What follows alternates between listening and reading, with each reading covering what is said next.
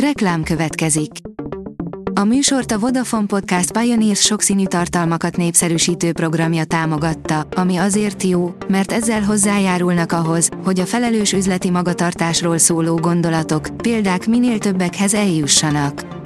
Köszönjük! Reklám hangzott el.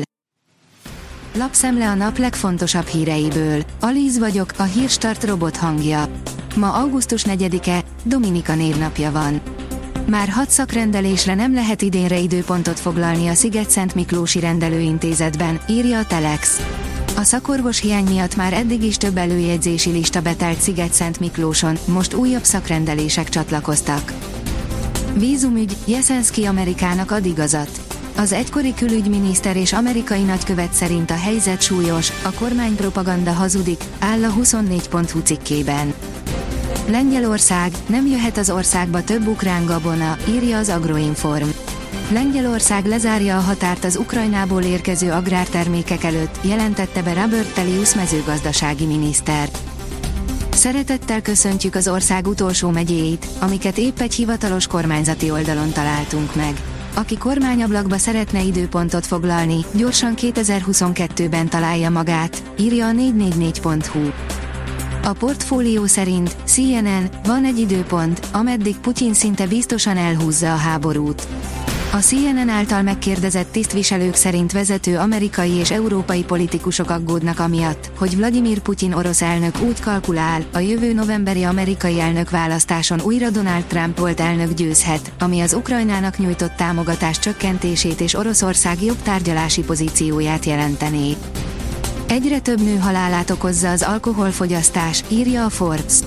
Különösen az idősebb nők körében emelkedik az alkoholfogyasztással összefüggő betegségek előfordulása. Ez abból is adódhat, hogy az évek, évtizedek során elfogyasztott alkoholmennyiség negatív hatásai összeadódnak. Wolf, tovább nőtt a Red Bull előnye a fejlesztések révén, írja az F1 világ.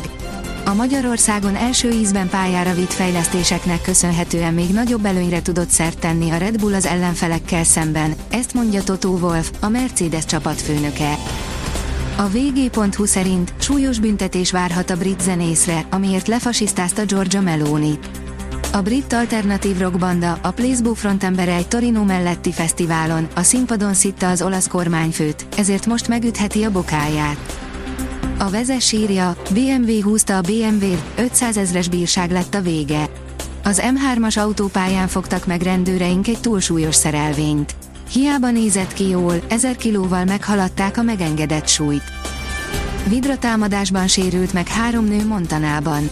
Egy folyami vidra támadott meg három, a Missouri folyó egyik mellékfolyóján, gumibelsővel úszkáló nőt Cardwell városától nem messze, Montanában, olyan súlyos sebeket okozva, hogy az egyik sebesültet kórházba kellett szállítani közölték a hatóságok csütörtökön, írja a Hír TV.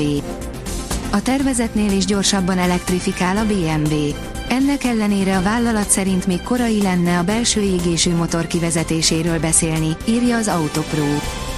Az Eurosport szerint meglepően kritikus értékelések érkeztek a KL-ben továbbjutó Debrecentől és a Fraditól is. A Debreceni VSC és a Ferencváros vezetőedzője is kritikusan értékelte csapata továbbjutását a labdarúgó konferencia liga selejtezőjének második fordulójából. Véget ért a generációkat átívelő kapus csodálatos pályafutása. A kapusposzt élő legendája, Gianluigi Buffon 28 éves aktív pályafutását zárta le visszavonulása bejelentésével, áll a büntető.com cikkében.